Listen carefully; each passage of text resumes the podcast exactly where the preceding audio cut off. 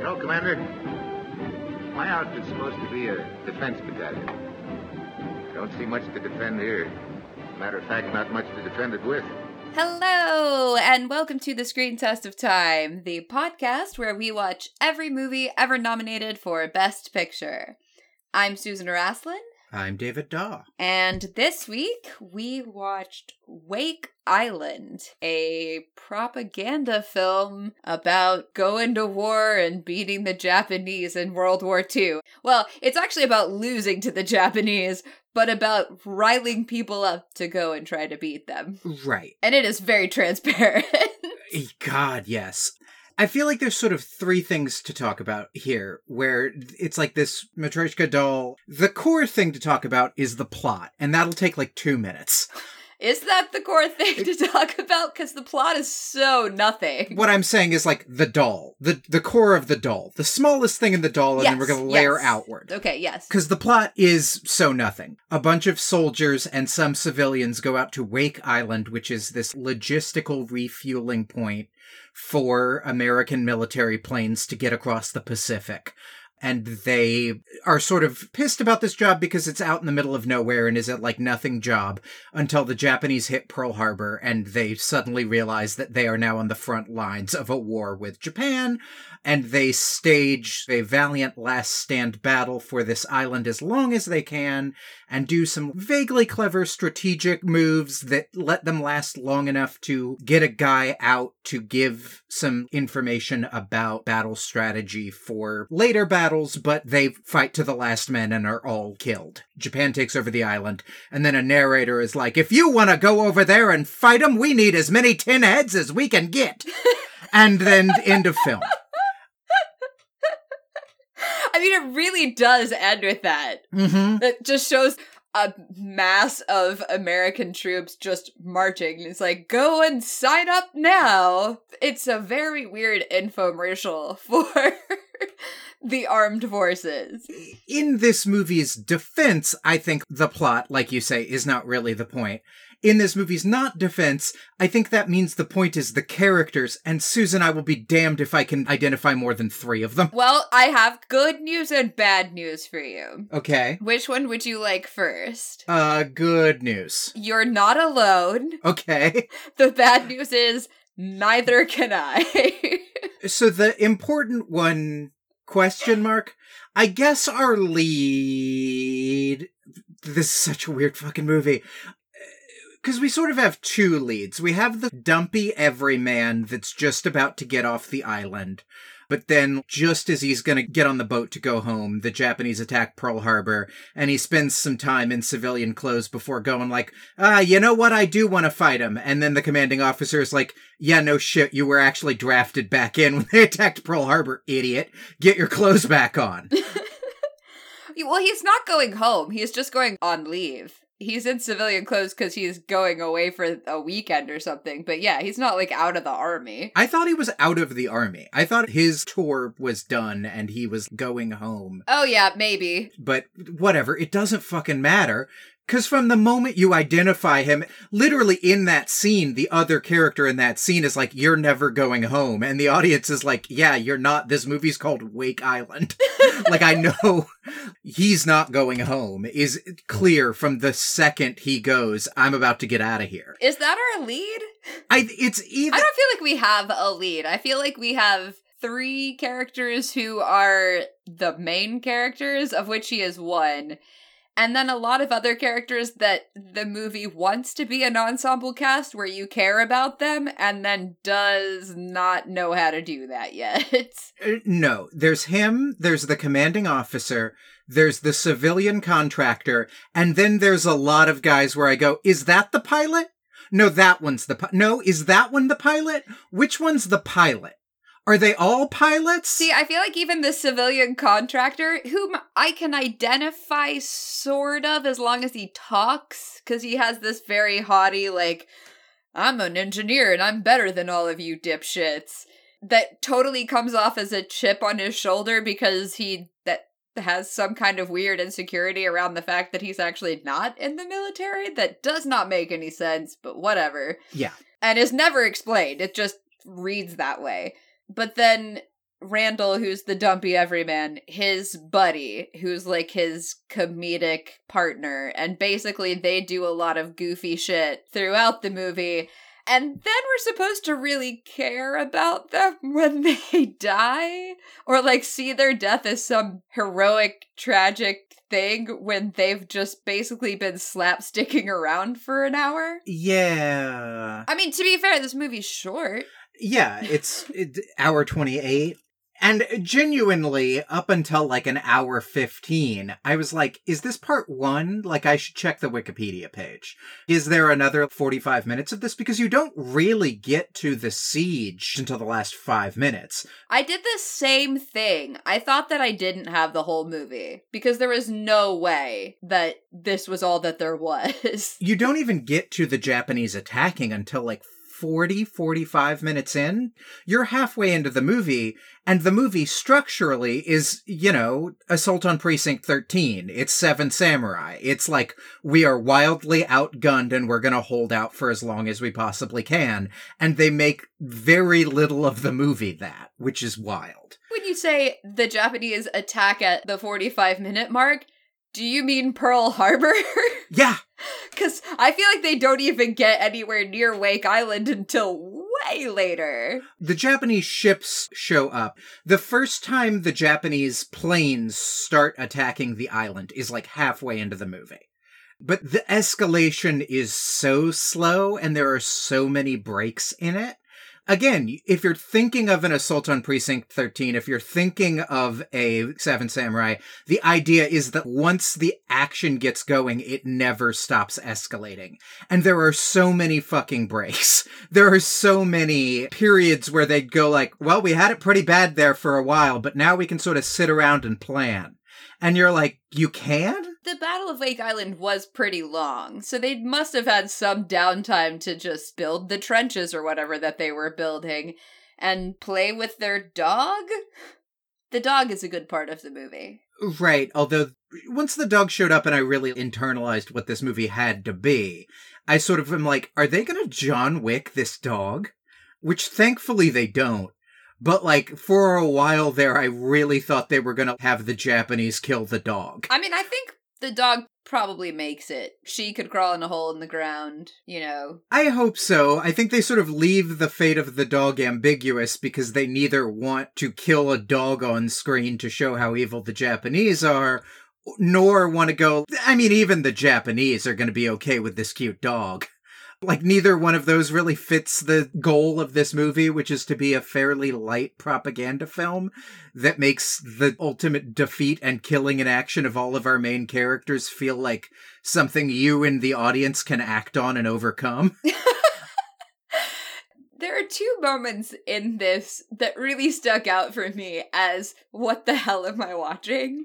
You referenced this a few minutes ago, but the is this one the pilot? Is that one the pilot? So there's a pilot and his name is Patrick. At some point there's a deep and emotional, or it's supposed to be, conversation where Major Caton talks to him and tells him that his wife was on Pearl Harbor when it was bombed and now she's dead then there's a bunch of stuff about trying to get one plane out and and oh we only have one plane left and we only have one pilot. And then the pilot's plane gets shot down and then he gets out of it with his parachute and then he gets shot in the air and dies. And they try to build all of this emotional resonance around a character we know nothing about. So it's like well his wife died. I guess that was the pretty girl at the beginning who said something about my husband is going away, but we don't know anything about her.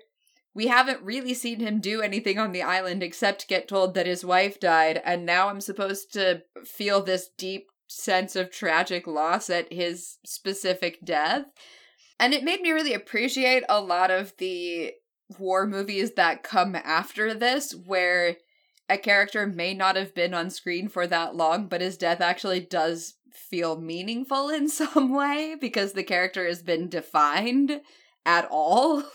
I think that everything in this movie feels incredibly rushed, and the reason for that is it was.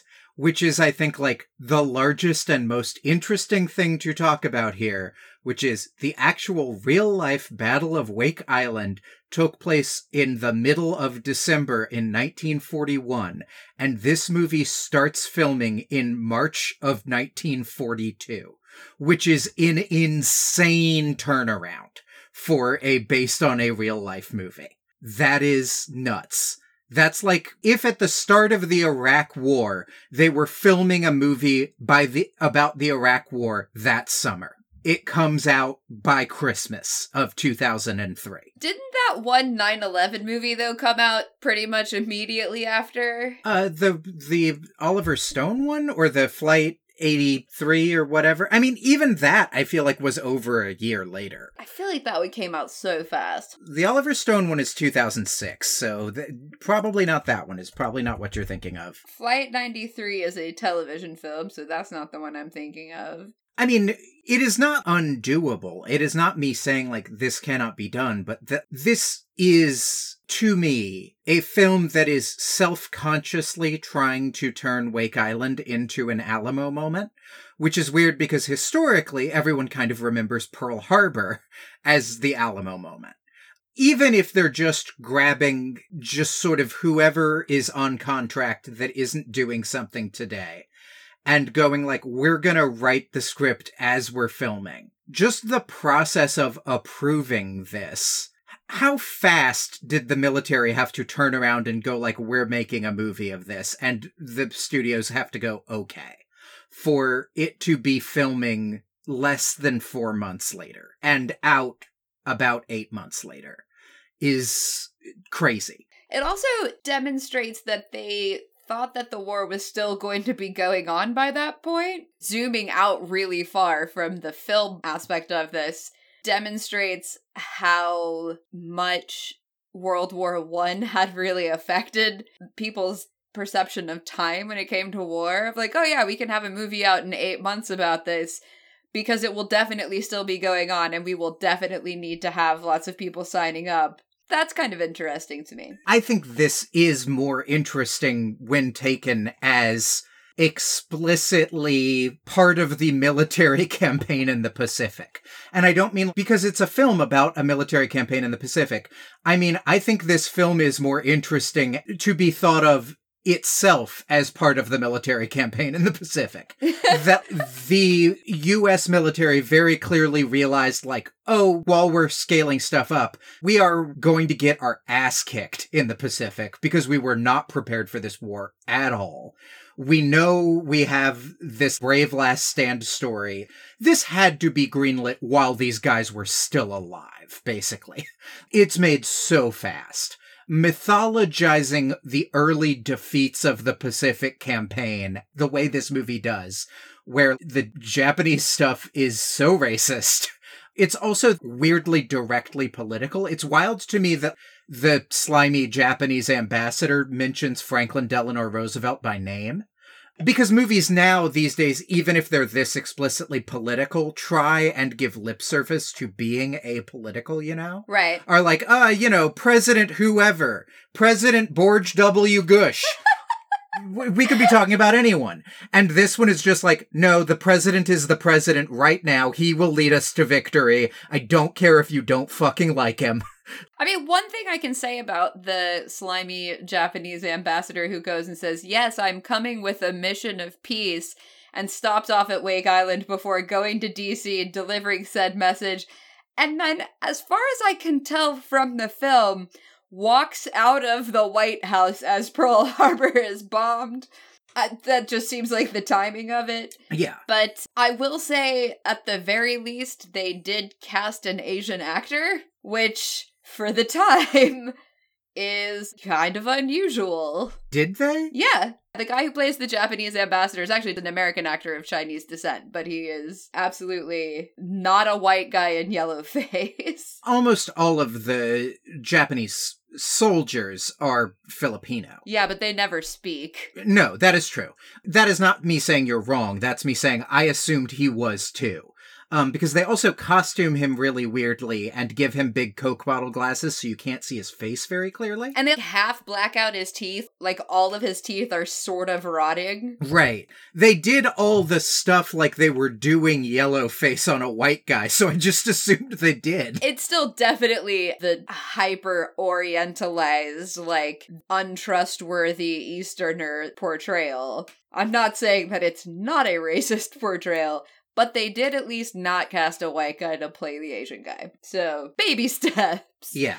I think the really cut corners we're making this in five minutes thing is the acting just is not very good. Not really the actors you would want for most of these roles either. Not even just they're not names. It's more just, you know, when you're doing a high school theater and you're like, okay, well, somebody has to play X you know? Right, like someone has to be the nurse in Romeo and Juliet, even though everyone is 18 or under. Yeah, the commanding officer has big, we have to cast the nurse energy. like, he's good, but he is not old enough to be that character as written. All of his strategic things are like, this is an old trick I learned from all the reading I've done over the years. I have a long military career. And he's like 37. right, exactly. And the other thing is, this is very clearly all filmed on a California beach. They're like, oh yes, the island we only show you one side of, but definitely there's water on the other side too. Oh, apparently they filmed a bunch of it in Salt Lake City, or like over the Salt Lake. Yeah. And then the Salton Sea in California it feels like they threw it together really fast with whoever was sort of available and probably on contract and didn't have any other movies to do. Um, there's definitely no stars in it, or at least they're not stars yet. Maybe they go on to be. It's a lot of day players that they threw at a movie that they probably made very, very fast. The other moment, though, that I wanted to reference, these were the two moments that really stood out to me. One, because it didn't work, and the other one just because it was bizarre, actually is with Major Caton. So he goes to get the civilian engineer and says, How about that gun you've been asking about? Because now they just need everybody they can to go and try to hold the island. And they go and they sit in these gun nests, like where they can fit just two people in each one. And the major just pops the top off a beer and just throws it back. it's like, yeah, we're all gonna die, but first, I'm gonna down this corona. yeah, all of the cool guy last stand dialogue is very the science wasn't there yet. And is totally at odds with everything else that you've seen previously. Yeah. Immediately after that is our bumbling duo guys we check back in with and they're like, what are all the blonde women we haven't fucked yet gonna do? I don't know, but the other half of them sure are satisfied. Ha! Oh God, we're getting stabbed to death. Oh God! Like it's just such a wild tonal shift right at the end of the movie, and doesn't play as cool at all. No, it is so unsettling. Yeah. Stabbed with a bayonet. like, wow, you could have had a beat between the two. That's what I'm saying is this movie is only interesting when thought of explicitly as an actual weapon in our arsenal in World War II, which is I feel like what it's getting an award for. These guys turned around this movie and put it out fast enough that it genuinely can be a good recruiting effort for the Pacific campaign. That's why it got nominated. Because as a film, Oh boy, we've watched worse movies. Oh yeah. But as a like screen test of time, no, this doesn't hold up at all because it's not meant to. This was meant to be put in the trash bin of history the moment we won World War II. Like, it is not supposed to be relevant after World War II. I mean, I don't think we even needed to have won. We just needed to have had enough people sign up. Right. like, this is the most disposable movie I think we have ever watched for Screen Test of Time. Oh, definitely. Definitely. I feel like there are newsreels I've watched that have more contemporary relevance than this film. I mean, I'll say this for it. I was not bored because being bored would have required me to have expected more and to have been led to expect more, and it really never did that. Like, from the beginning, it was just people dicking around. Oh yeah, no, this had big something to watch at the gym on TNT energy. this is a laundry folding movie. oh, without a doubt. I was never bored by this movie because I never gave it enough attention for it to bore me. There were a few times where I had to go back because I was certain that I must have missed something because there was some point where they were talking about the strategy of the Japanese and then they're gonna do this fancy trick to yeah, this is the exact same moment. lead them astray. And I rewound it and I was like, oh, they never actually outlined what that trick is at all or what they're doing that is the trick. Or I okay, sure. This movie does not want me to care. They do outline what the trick is. It's just wild because they spend 15 minutes on this, and the major calls it an old Chinese trick like 30 times. And it's literally just, we're gonna wait until they get close and then shoot them. yeah, That's it. I get that, like, you just don't have a lot to work with here. Like the Alamo, like a lot of last stands in history, these people were just fucked, right? Like, that, like, the moment war with Japan was declared, they were the most vulnerable people on the planet, and there was just absolutely nothing for them to do. But that means that all of the parts where they try and make them out to be like wily and uh, really putting one over on the Japanese end up being these like weirdly quotidian things that are like, yeah, anyone would have done that because they were just doing what they could because they were in a really bad situation right. and trying to make it like, here's my heroic strategy. We wait until they get in range of our guns. right. Don't shoot them until they're close enough that we could reach. hmm That's apparently the old Chinese trick. Yeah. Again, I think as a propaganda product, it's actually kind of interesting because, again, just the turnaround time on this is crazy. But as a movie, it feels like a movie that they made in four months, grabbing anybody that they could because it, it, because that's what it is. We should rate this film, and I'm gonna do something that you may disagree with me on, Okay. but I'm gonna give this movie a one because it absolutely does not stand the screen test of time in any way whatsoever. Yeah, I want to go higher than that, but I agree with you. From specifically what we are rating, this is hardly a movie. yeah. It barely qualifies. Yeah. It's incredibly short. Huge parts of its runtime are just B roll footage the military shot for them. The parts that are actually shot by the director are like weird comedy skits. The meat of this film is maybe a 15 minute short. Right. I think it is more interesting than a film, basically. Not it's more interesting than a film, but there are things about it that are interesting, and it is more that than an actual film of substance, you know? Yeah. Oh, absolutely. It is more interesting as an object than as a film. As a film, it's racist. It doesn't age well because it's a recruiting film for a war that started before we were born by like a fair fucking margin. That started before our parents were born. Right, exactly. It doesn't stand the screen test of time. And I want to give it like a two or a three because grading it on a curve for like making it under time constraints. But no, if we're doing the actual screen test of time project honest and saying, how has this aged in 2020? The answer is it, hasn't. hasn't. This is not a movie anymore. It's a one. And I give it a one with the understanding that I would rather watch this than a lot of movies that we've given ones Yeah. that were trying to be movies. Which this wasn't. I mean, it's trying to be a recruiting film, and it is, and it probably it was really good at that. I don't. I mean, I don't know specifics on numbers, but I imagine that a lot of people went, "Yeah, let's go sign up for the war."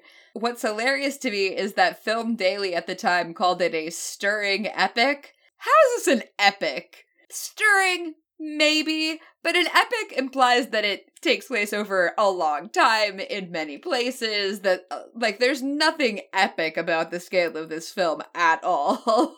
I think the only thing epic about its scale is how much military footage is used. Oh, they do blow up a lot of shit. Yes. The practical effects of this film are incredible. In that way, the scale is epic, but it feels very small. It feels very much like they set up sets on a beach and then told the military to film some shit for them. It really feels like those were two very disconnected filming circumstances that are cut together. Right. Don't watch this movie. I mean, like, legitimately watch this more for an actual history class about the Pacific campaign than for any film history reason. It is not an enjoyable movie. It is hardly a movie. It, it, it, it don't, don't. I mean, every time that I was about to get bored, they did fully blow up a plane or a building or something. I mean, it's not Mad Max Fury Road in which they blow stuff up, but also it's beautiful and amazing. But it is kind of in that they're legitimately just blowing shit up. Obviously, it's not CGI, it's 1942. They just made a lot of stuff explode. But yeah, I think that if you're taking a class or teaching a class on recruitment propaganda or American propaganda for World War II, this is an artifact that you could watch if you're trying to watch the best films of the 40s or that were nominated for Best Picture. This ain't it. Don't bother. it's wild that this got nominated for Best Picture, but I can tell why. You know what I mean? Mhm. Not in the sense that, like, it deserved it, but in the sense of, like, okay, they weren't really technical Oscars, and even when there were technical Oscars, there wasn't a technical Oscar for this, right? There wasn't Best Film Completed in Four Months, is still not an Oscar category. But, like, I. oh, but maybe it should be? I don't know. I It might encourage people to really wrap it up. I would really like to see that. There's just somebody whose job on set is to the first time the director calls action, just hit a stopwatch. And then when the director goes, okay, that's a wrap, hit a stopwatch and then go, okay, you made it. You're qualified for the one month, the three month, and the six month shooting category. I mean, they had for a long time best cinematography black and white and best cinematography color, at least up through the 70s. So, you know, why not the shooting time range? For next week, we are watching a movie that was probably made in more time than four months. but maybe not. Called The Talk of the Town, starring Cary Grant, Jean Arthur, and Ronald Colman. That's a pretty good cast. Yeah, I feel like there's some definite potential here. Yeah. What they will do with it, who knows? And like, that's a terrible poster. So Uh, is it a terrible poster? It's not a good poster. It looks like somebody traced a cigarette box, put all their faces on it, and then went done. All right, fair enough. It's yeah, it actually is a terrible poster. you know, and not only did they trace the cigarette box, but then they were like, you know what the cigarette box is missing? Little squigglies. Just somebody grab a pen. Yeah. Put some little squigglies around the Lucky Strike logo. It's like when you're a little kid and you trace something, and then you go, I'm gonna do a little flourish on top of it so nobody knows I traced. Yeah. Uh so tune in next week to find out if this film is better than its poster. Oh, we can only hope. Until then, this was a recruitment infomercial for World War II. with a pretty cute dog. yes. The end. Goodbye everybody. Bye. Send a signal from the enemy, sir. They demand immediate surrender. Any answer, sir? Yes. Tell him to come and get us.